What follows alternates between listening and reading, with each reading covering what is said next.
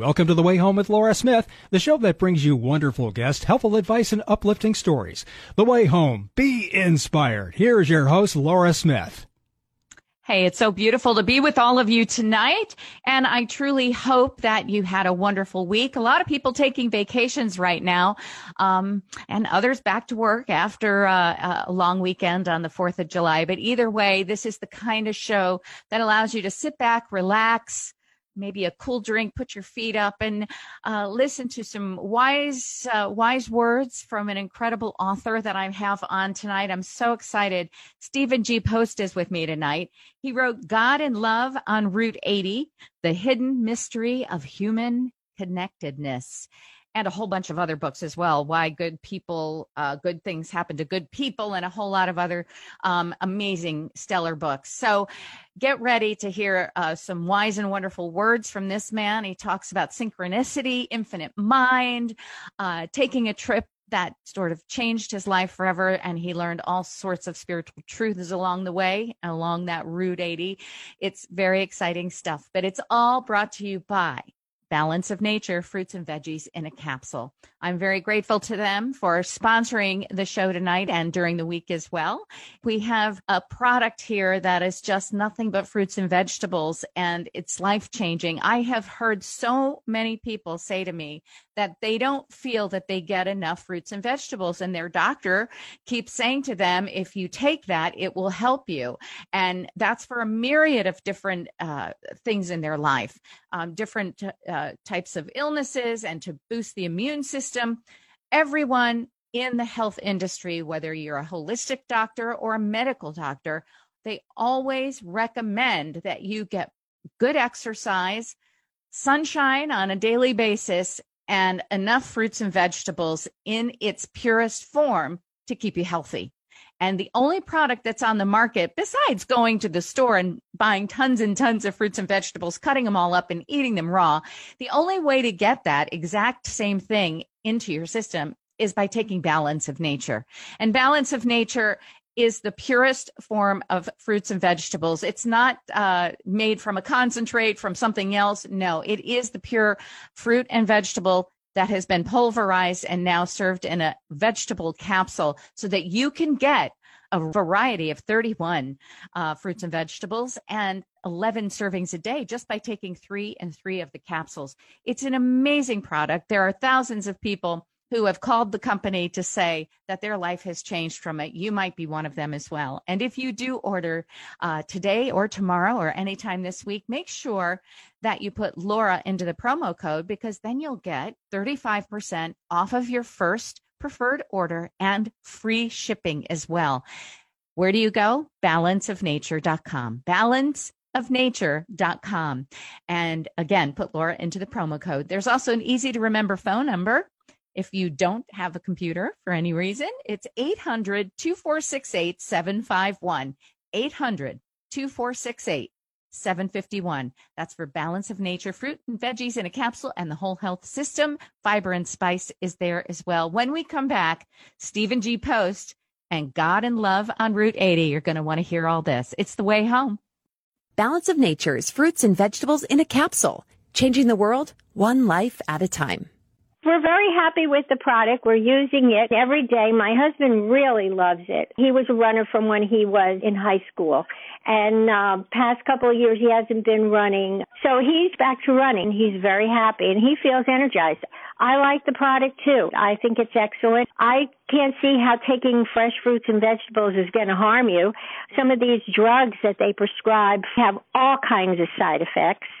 Well, I found no side effects with this. So I consider it like a little insurance policy.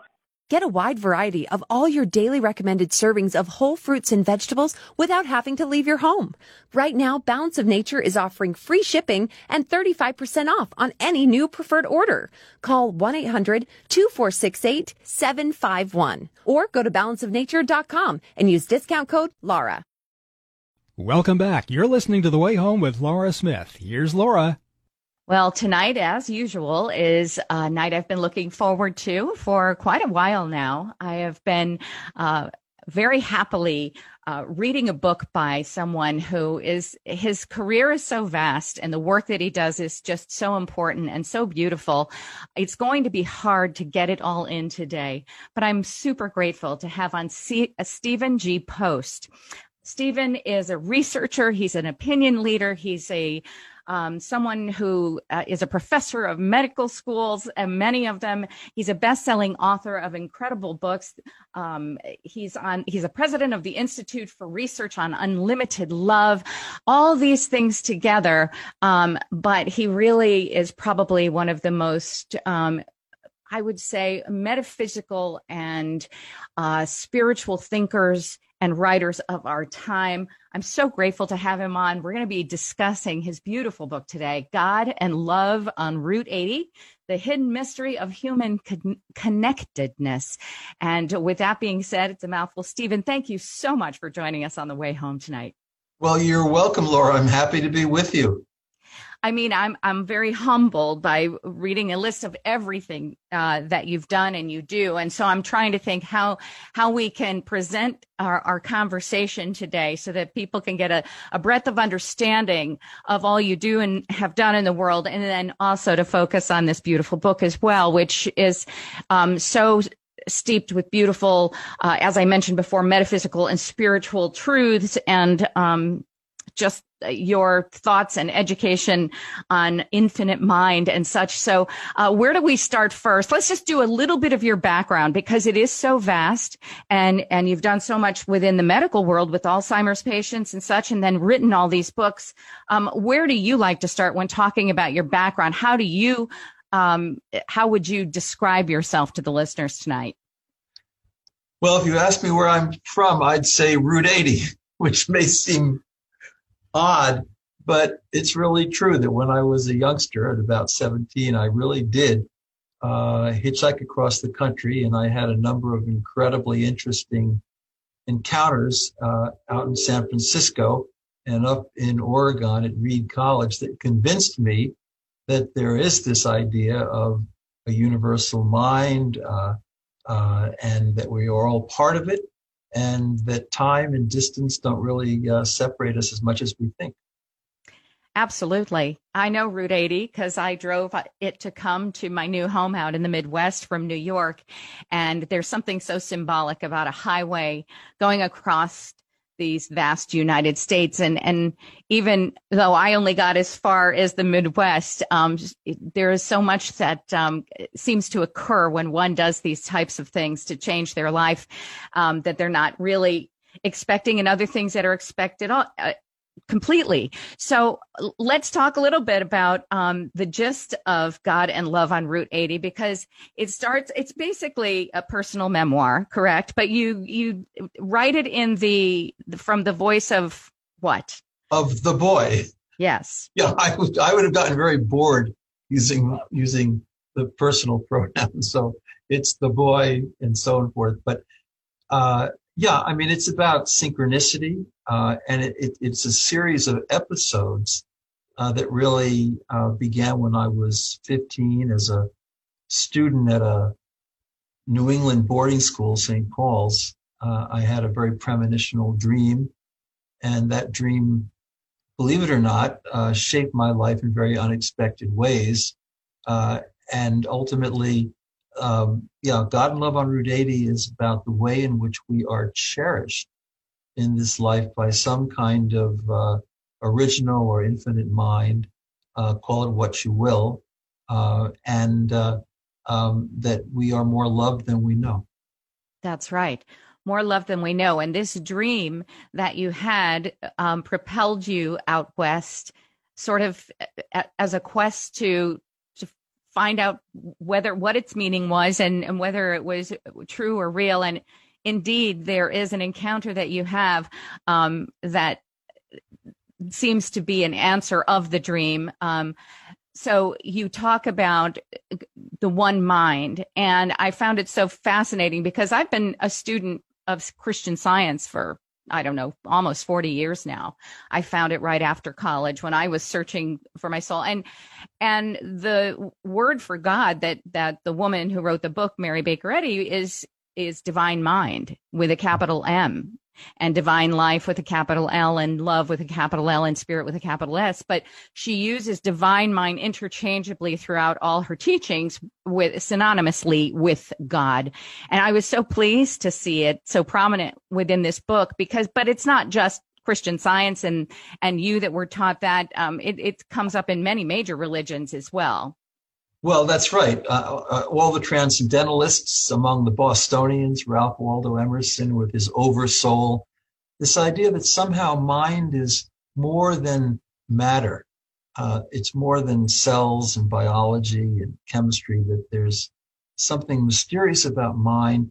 And maybe, as all the great classical spiritual traditions have tried to state, uh, that mind actually comes before matter, not vice versa. And so I, I've had interesting experiences that I think give some validity to that idea.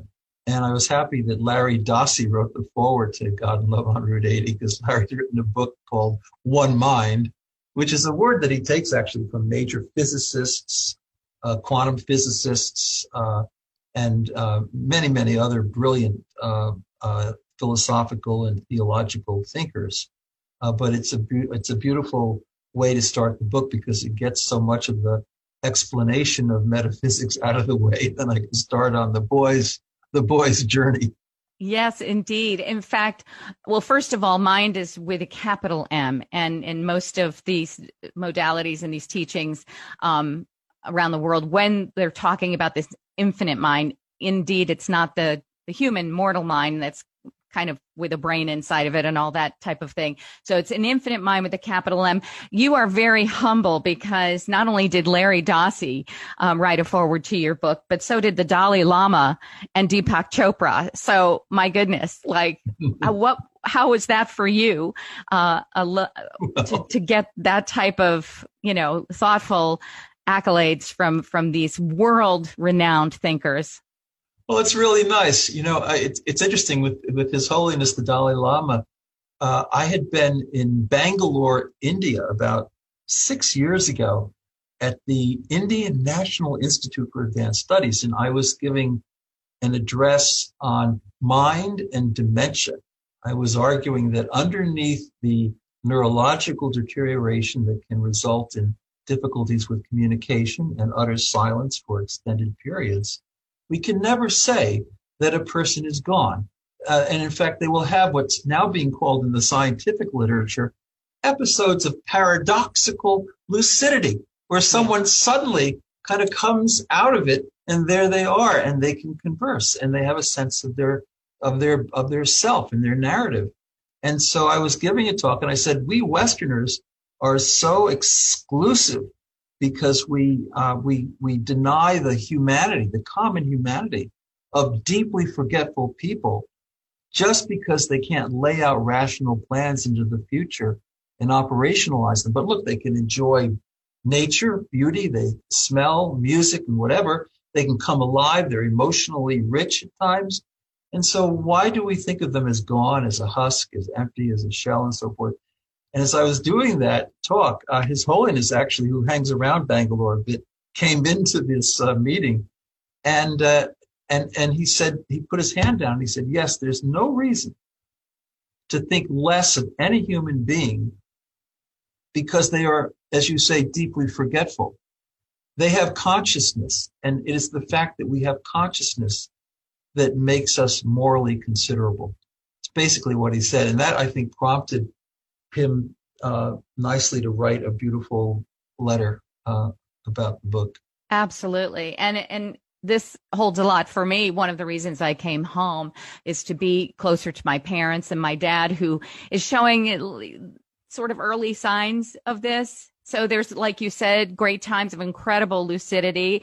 He remembers dates and times and people, and and, and then the next day can't remember which way is the bedroom and and so it's it's a paradox for sure. You have even written books on this which uh, it, like i said we need more than one show to to cover everything that you're just really so gifted with. But the um why good things happen to good people you have. But you've also written the um, the moral challenge of alzheimer's disease. And you're really somebody that's uh, highly regarded in this area of un- having understanding of it. And and indeed you have you teach in in medical departments correct do you have a medical degree as well stephen no i, I don't have an md I, I i worked in pediatric uh, endocrinology for a couple of years at cornell after college I went to Penn and I worked in a doctoral program in immunology and even ran a lab there.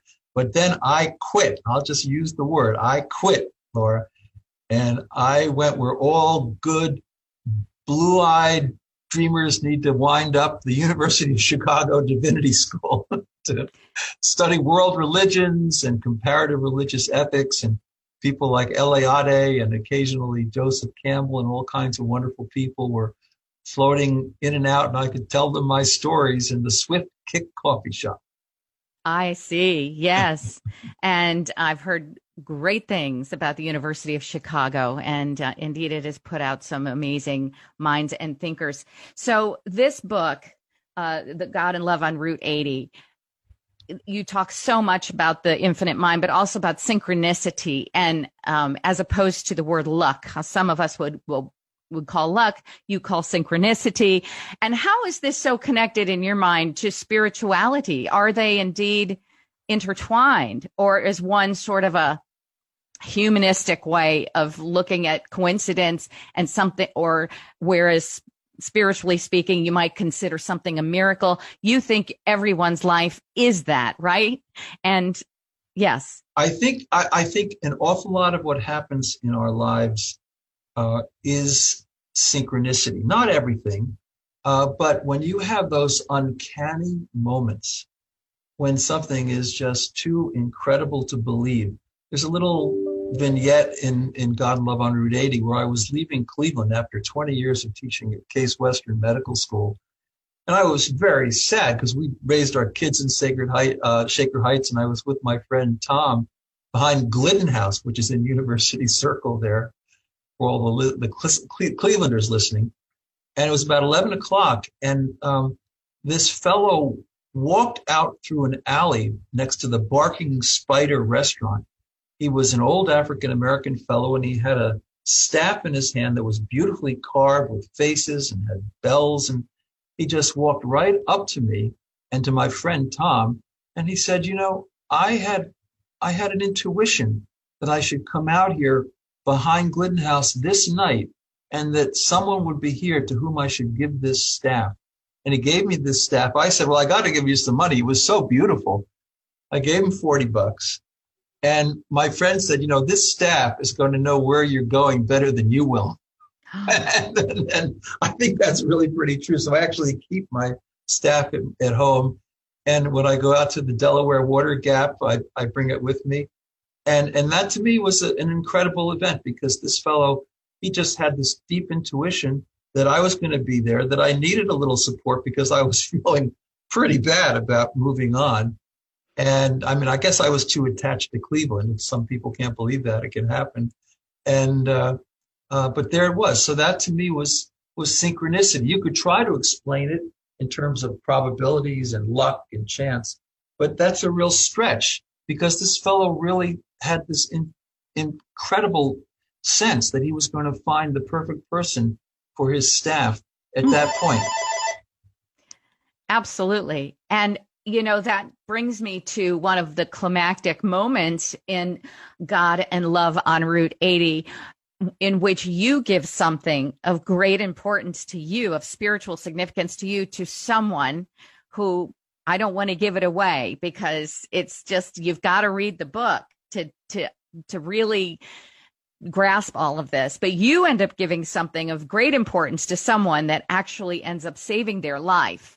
And then um, to just swing off of that you talk so much about giving and the goodness of giving and how giving can not only enrich us as a as a species as as human beings physically mentally but it can actually make us healthier and wealthier. So there's all sorts of things here. Everything is a lesson in this beautiful book.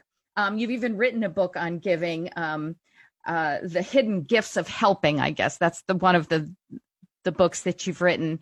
So this this narrative seems to be part of not only you know what you teach, but it it happened in your life, and so therefore you learned it. Um, tell us about giving, and you even have some research to show what it can do for your physical body when you're in the act of either volunteering or giving freely of your gifts. Oh yeah, well, you know, way back in about 1995, I started writing scientific pieces on giving, and those were actually the, some of the earliest pieces, and they're quite widely cited, and they they uh, uh, developed into a whole movement. I wrote a book called "Why Good Things Happen to Good People: How to Live a Happier, Healthier, Longer Life with Simple Act of Giving." with a wonderful uh, popular journalist named uh, Jill Neimark. Um, and that was, uh, you know, something that really made a mark on the culture. So uh, I'm happy about that because I'm really a public thinker. I, I don't write for other academics. I don't think of myself as an academic, far from it. Um, but, you know, um, for me, um, uh, the science now is so powerful uh, in in England, in the United, in the health service there, they have something called um, uh, social prescription, and the doctors across the primary care settings are prescribing social positive giving experiences for people in all different groups, uh, adolescents with uh, issues of despair and malaise and affluenza, if you will, older adults who don't just need Meals on Wheels, but they need to be out involved in the community and and you know doing doing things that are pro-social. So so uh, there's so much evidence in so many different areas. We had a big project with the Cleveland Clinic and Case Western that's still online. It's actually called uh, um, it's it's www.helpingotherslivesober.org, and we published over 50 articles uh, with people from Harvard uh, Medical School too uh, about the benefits of giving. In that case, uh, in the terms of overcoming addictions, and that's of course a big theme in the 12-step program of Bill Wilson and Dr. Bob, that great alcoholic physician from Akron, Ohio. So. yes, I, I mean it is. It's so it, it's that even that on its own it is a vast topic, and indeed, I, I like so much in the beginning of the book, God and Love on Route 80, um, the hidden mystery of human connectedness. Your mom uh, suggests that you go over to the neighbors because you were an only child. There weren't many kids to play with, so you should go over to the Muller's house and just ask if you can do something for them, this older couple. And it is so beautiful the way that relationship developed over many years of you going over there and just doing tasks with them and helping them for many years and and really I, when i look at the book as a whole i look back and think that your understanding of spirituality of infinite mind of god of oneness of consciousness maybe started in a very big way with the muller family. Oh yeah, so I was born on Oak Neck Lane in West Islip on Long Island South Shore, and I mean there were probably four houses on, on this entire road. I had an older brother and sister, but honestly, they were very close and they didn't want to have too much to do with Stevie.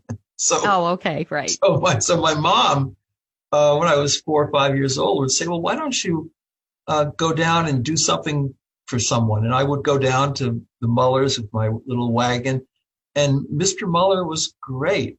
You know, uh, he he would he he taught me carpentry. Uh, we would burn in these wonderful little pine planks passages from the New Testament, from the Hebrew Bible, uh, from Robert Frost's poetry. Uh, we'd varnish the, the, the wood and then we'd tack it up on the trees. And so his his the forest between behind his house was really interesting to walk through but he was great and he'd give me a nickel for every time I helped him. So I, I would do all kinds of things around the property and he'd give me a nickel and he'd say, now save this for college. And, and he was a, he was a very, very deep man, a great clammer. And, and we would go clamming together on the Great South Bay. Uh, and, uh, he he never raked for clams. I always raked the clams up and pulled them out from under the under the boat. But uh, he he would pray and, and, meditate, and he always knew where the big uh, banks of clams were. So he taught me that uh, God God shows us you have to do the digging. God shows us, but you have to do the digging. And your book is full of beautiful, warm, um, deeply humble uh, examples of those types of lessons that one gains in life and then uses throughout their lives to to find their ultimate dreams and goals which is a never-ending journey but indeed um, what you found on route 80 is just so very beautiful and i can't encourage people enough to read this lovely book, God and Love on Route 80, The Hidden Mystery of Human Connectedness, a story of faith, love, and destiny for everyone on a spiritual journey.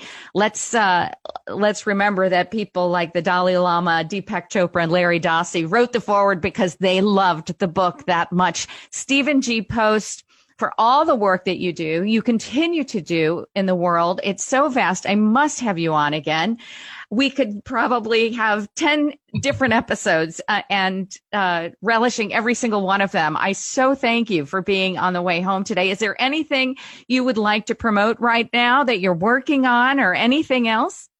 Well, thanks so much for uh, really quickly. I, so I I've written a lot about the deeply forgetful. I, I like that language because dementia is such a negative term. It's like they are declined from a former mental state. But actually, if you spend time with the deeply forgetful, they can surprise you in wonderful ways, you know? Yes. So they're really there and they're part of our humanity.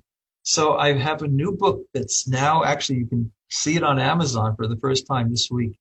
Um, and it has it has a, a, nice comment from His Holiness and Charlie Scribner, who was my friend at St. Paul's. His dad had Alzheimer's, and just wonderful comments. But um, it's called and this is an interesting title to ponder dignity for deeply forgetful people. Mm-hmm. How caregivers can meet the challenges of Alzheimer's disease. And Johns Hopkins is putting it out. It's really the best thing I could ever imagine saying. It's devoted to Joe Foley, my neurologist mentor at Case Medical for many years, a fantastic influence on my life. So Dignity. Stephen G. Post, when can we get this book? Because I'm serious. I, I want to get it immediately. I think my family would really, really benefit from this book. Well, it may not actually be available, you know, in hand for at least, you know, several months, maybe even into late 2021. But uh, it's it's it's going to be, it's the best thing I could ever I could ever contribute to the lives of caregivers and deeply forgetful people. And, and there is a chapter on paradoxical lucidity, on how you have to be open to surprises. I mean, hope, hope is yes. being open to surprises. And you never know on any given occasion, somebody can surprise you with their presence and their insight and they reveal their inner being in ways that are like almost uncanny, actually. Wonderful stuff. So dignity for the for deeply forgetful people. Dignity for Deeply Forgetful People. This is the newest book that's coming out from Stephen G. Post, and that's Stephen with a PH, Stephen G. Post. And also, while you're at it, before that one comes out, make sure you get your hands on God and Love on Route 80, The Hidden Mystery of Human Connectedness. Oh, thank you so very much. It's been such a pleasure and an honor. Thank you so much, Stephen G. Post. Thank you, Laura. You do a great job, and and and good luck in northern Indiana right now with your mom. Thank you very much, and we'll have you back again, please. Oh, sure, absolutely, anytime. Just let me know. Okay. You're listening to The Way Home. We'll be right back. Welcome back. You're listening to The Way Home with Laura Smith. Here's Laura. Well, you've heard the phrase dogs uh, are a man's best friend. But in this case, we have some new information that you might be very uh, surprised by and interested in knowing how to maybe help out um, our good friends at the United States Postal Service. My guest is Jamie C. Vello. She is the USPS Manager of Employee Safety and Health Awareness. Well, unbeknownst to me until just recently when I read this report, almost 16,000 dog bites to postal workers in 2020 alone. It is so staggering to think of that. And, you know, we kind of conjure up uh, pictures of cartoons, you know, of dogs nipping at the feet of postal workers and stuff, but it's no laughing matter. Jamie, thank you so much for joining us today to talk about uh, this important topic that maybe we can all contribute to making uh, a better situation. Yes, thank you so much for having me today, Laura. Yeah, dog bites involving letter carriers are a real problem. And last year, yet more than 5,800 Postal Service employees were attacked by dog bites. And that's an average of 15 per day. And, you know, more than even one is too many. That is really scary. And I would imagine that to some extent, postal workers, they know about this. Um, you know, what happens when they have a route and and something happens to them? Uh, who's liable? And and how can they? Uh, how can we uh, train our pets and such so that um, you know this doesn't happen. This is just not fair. Well, let me start by talking about carriers. Our, we teach our carriers to identify safety hazards, and we train them extensively. Let me share a few tips that we share with our carriers, with your listeners. Maybe it will prevent them from having a dog attack, um, from a dog bite. Please, um, first of all, we teach our carriers always to be aware of their surroundings to be constantly on the lookout of what's going on around them. That will help to assess the situation and the things going on so they don't get surprised. Um, always carry dog repellent. So if you're out for a walk or a run, keep that dog repellent with you. Keep it easily accessible. If you do encounter a dog, don't turn your back on them. Keep that dog kind of, you know where they're at. Um, and if you are attacked or threatened, put something between you and the dog, like a bag or a satchel maybe a backpack. Our carriers um, do carry satchels that they put their mail in, and so that's what we in- instruct them to use. Don't run from a dog. Their instinct is to chase. And so we ask you to stand your ground and then back away slowly until you can get to a safe place. Um, if a carrier does feel threatened by a dog, they are authorized to withhold delivery um, of the mail, and the do- dog owner will have to pick up the mail at the post office if that happens. So that's one of the things that will happen as a result of a dog being loose. Yes. Um, wow, that's scary. I, I had a dog chase me just recently when I was on a walk. It's so frightening. And I actually, I would not have known to not run, but I'm so grateful to hear that. Also, I didn't know there was such a thing as dog repellent. I've heard of bear repellent, but not dog repellent. So that's interesting. Um, and then, so what happens if it happens once, are the people then forced to go to pick up their mail at the the post office every day or just that one particular day? How does it work for the postal worker? How does this change the the, the system in which somebody gets their mail if they have a dog that's uh, not withheld within its uh, property? So this can affect neighborhoods. So if the dog is roaming up and down the street, a whole neighborhood might be affected. Um, and those dog owners that the mail would have to be picked up at the post office until that threat was eliminated or the carrier was assured that they would be able to deliver that safely without any incident.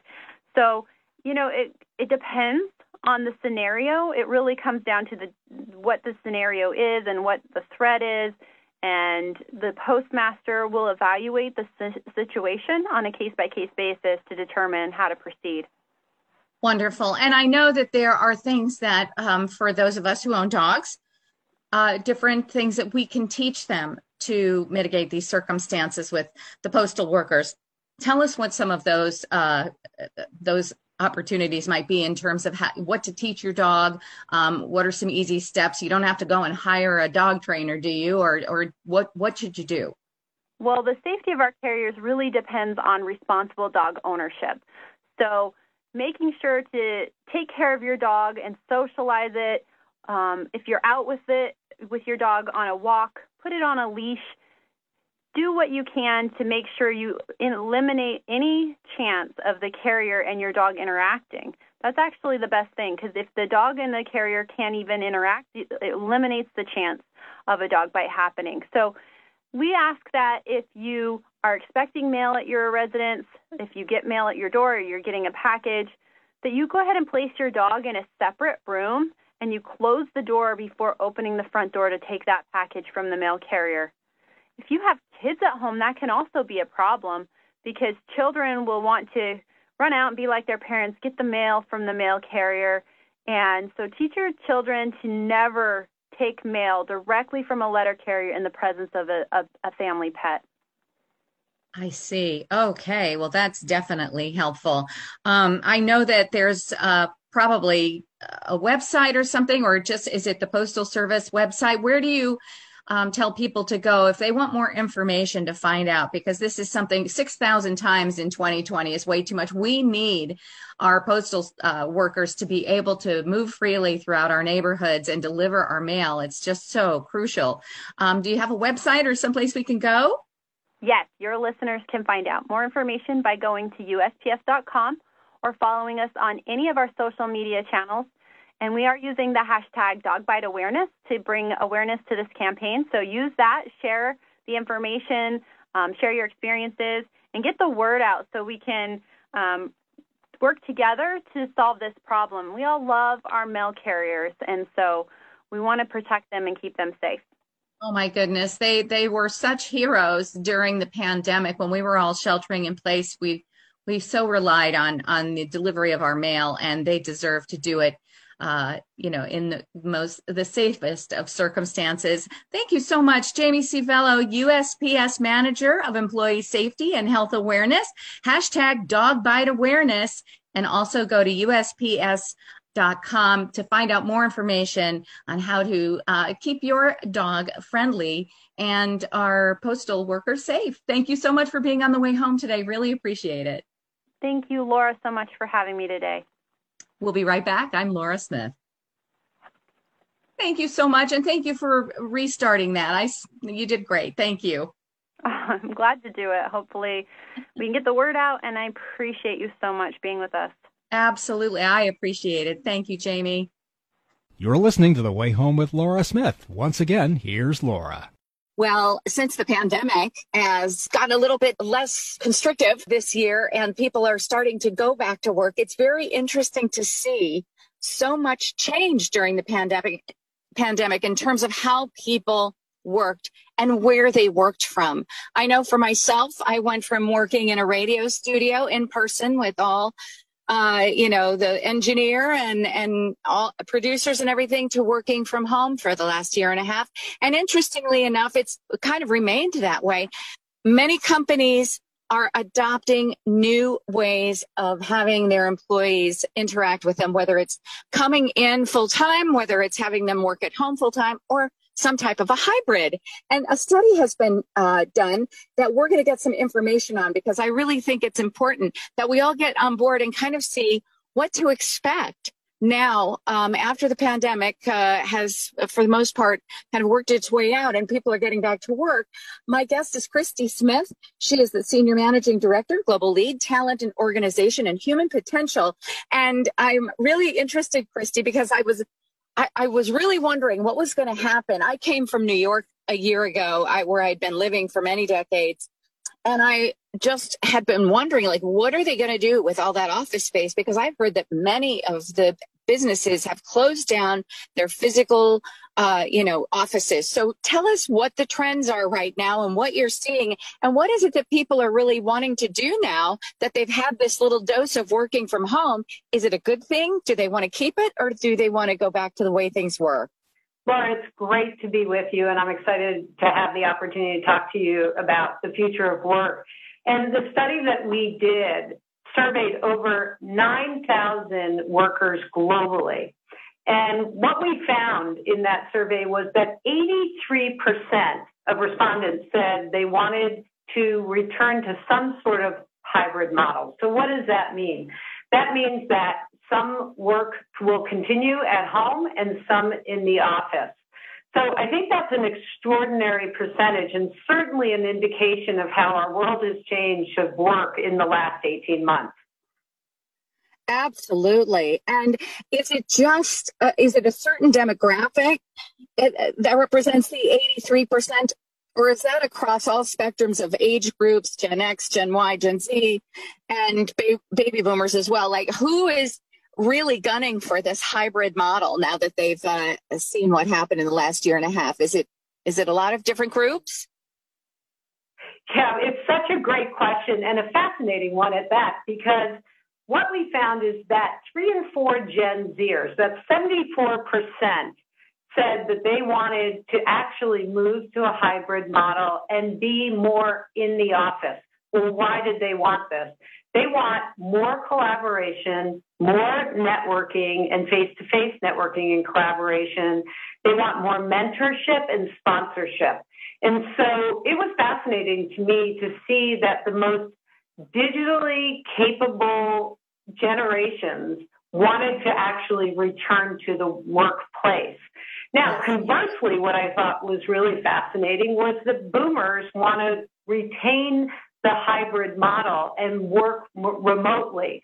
So, very different uh, expectations of outcomes that I had for both of those realities. You know, I can see that um, in the sense that um, I, you know, I'm not a millennial by any uh, stretch of the imagination, and I and working from home, although I missed uh, that beautiful collaboration with seeing people in person, the convenience and the the cost effectiveness of not having to jump in a car and commute or jump on a train into any given city and commute. These types of things you know kind of outweighed the my need and desire to see people. And of course with zoom and other uh, types of models for video conferencing you know it does sort of satiate the the need for having to see people's faces and and and contribute like that. Um, so, what are you finding with companies? Are they willing to go this hybrid route? Are they going to accommodate that by moving to, into smaller workspaces, or are they closing offices altogether? What did you find from the employer's point of view? Well, I think that a lot of employers are quite happy with this uh, remote working because being productive anywhere is absolutely tied to growth. And our study found that 63% of high growth organizations have already enabled a productive anywhere capability within their workforce. That's extraordinary. So, what uh, companies are doing today are putting in place the technology, the digital capabilities as a foundation to building this kind of at work, at home model. Absolutely. So, in, in other words, uh, they're doing, I'm wondering what it must be like to be a landlord of some of these, you know, office spaces and how they're having to, you know, adjust their, their pricing and, and things like that. Uh, you know, that might be probably the group that's affected the most adversely by these new models. Um, have you heard anything on, on the real estate side? You know, our study didn't look at the real estate, but anecdotally, I will say that most of our clients are just holding uh, to see what will occur. Now, that doesn't mean that they're not investing in technology and digital capabilities. They absolutely are. They're investing also in data and analytic capabilities so that their employees anywhere can have the data at their fingertips to drive decision making with more accuracy and more efficiency. So I do think that companies are really making huge investments in their people uh, because they do see that when they enable their workforce to work from anywhere, that that has a direct uh, link to growth. It's really fascinating to me when I think about before the pandemic ever happened and we even knew what that was. Um, it, often employers were reticent to allow people those flexible schedules where they get to be home two days a week or something.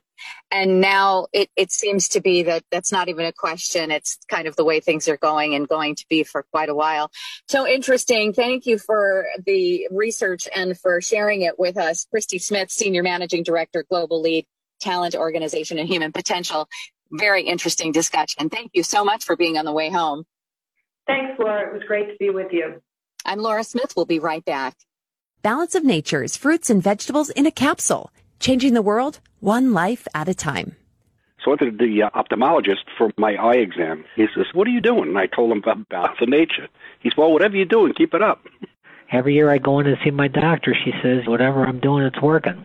had my physical, and the doctor says whatever you're doing, keep doing it. So my primary doctor, she couldn't get over how much better I was doing. She said she'd never seen anything like it here's a product from Balance of Nature that basically makes it so you get the nutrient equivalent of eating 10 servings of fruits and vegetables a day. For the patients that I have taking it, it's been phenomenal. Get a wide variety of all your daily recommended servings of whole fruits and vegetables without having to leave your home. Right now, Balance of Nature is offering free shipping and 35% off on any new preferred order. Call 1-800-2468-751 or go to balanceofnature.com and use discount code LAURA.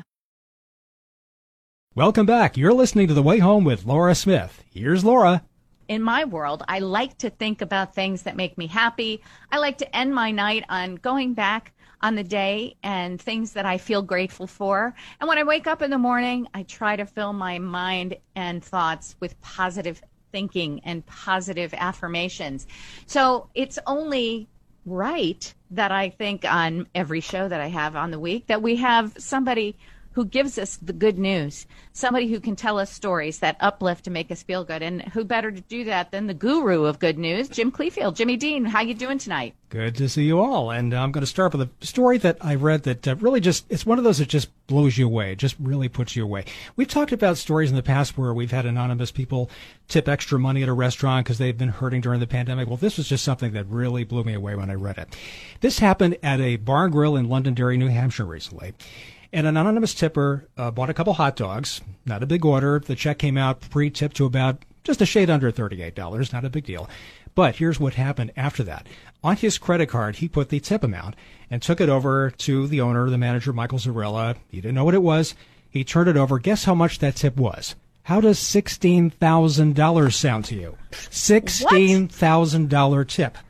And the owner and, and the guy said three times to the owner, "Don't spend it all in one place. Don't spend it all in one place." The whole thing. Said, Why did you do that? I said, well, because uh, you guys all work hard. I mean, there were no instructions. So that $16,000 is going to be split among the entire staff of that bar and grill. I don't know how much it's going to be, but I mean, as I say, we all try to be extra generous because let's face it, the little guy's been hurting during this pandemic. The little guy in the shops and the stores and the restaurants. I mean, to have a tip like this for $16,000, that takes somebody extra special to do that. And I'm sure they really appreciate him going the extra mile. He didn't have to do that, oh but he did.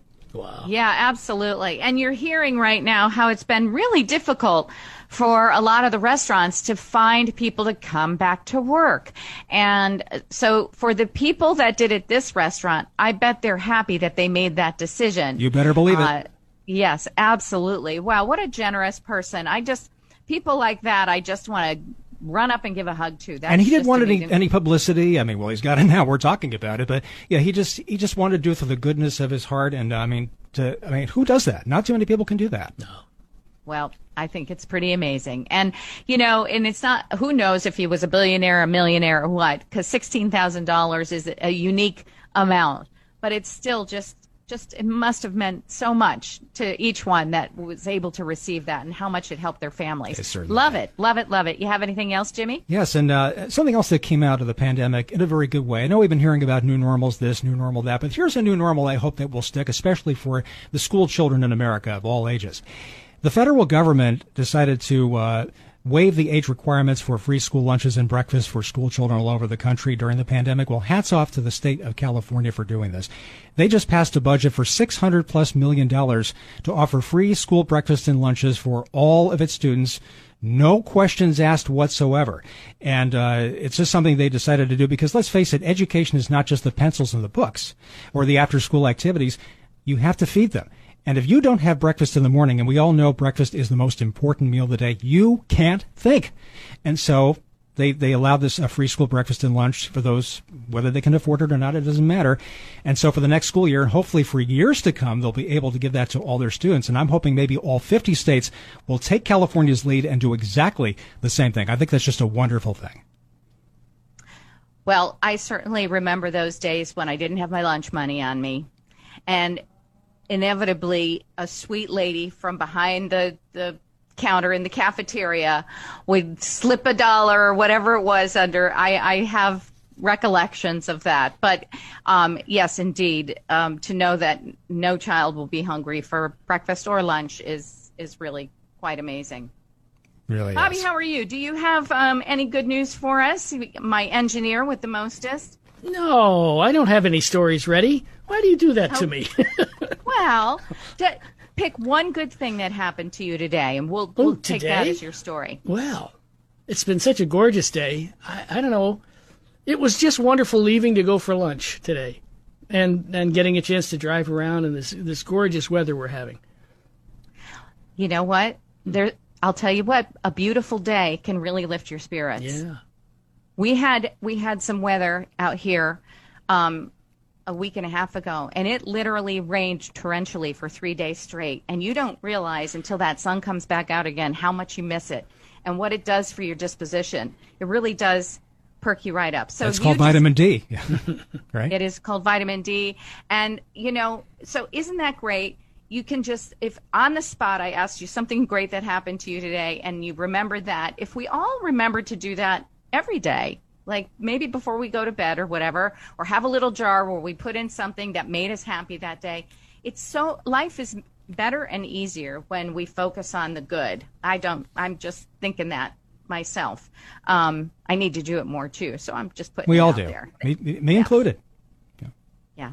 So thank you guys. Thank you, Jimmy, for the good news stories and Bob for sharing on the spot like that. Sorry to put you on the spot. Um, but everyone have a wonderful week. I want to thank Stephen G. Post, our wonderful guest, God and Love on Route 80, the hidden mystery of human connectedness. It's a great summer read. It's a great read anytime. You'll learn so much and you'll be very touched by the book. Have a beautiful week, everybody, and we'll see you next time on the way home.